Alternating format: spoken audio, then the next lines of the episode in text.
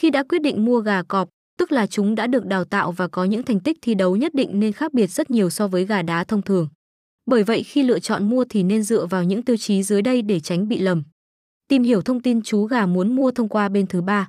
Điều này giúp cho bên bán không biết ý muốn của bạn mà thay đổi giá cả gà trọi. Ngoài ra, còn tránh được những thông tin tốt mà người bán chỉ muốn cho bạn biết và che giấu những yếu điểm.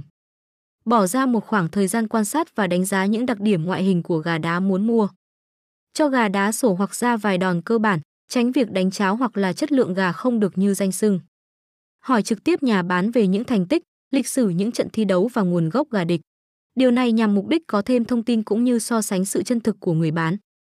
Với gà cọp thì sư kê không nên đặt nặng vào giống loài và nguồn gốc xuất xứ, mà đặt trọng tâm vào những thành tích mà gà đá đạt được và khả năng chiến đấu trong tương lai.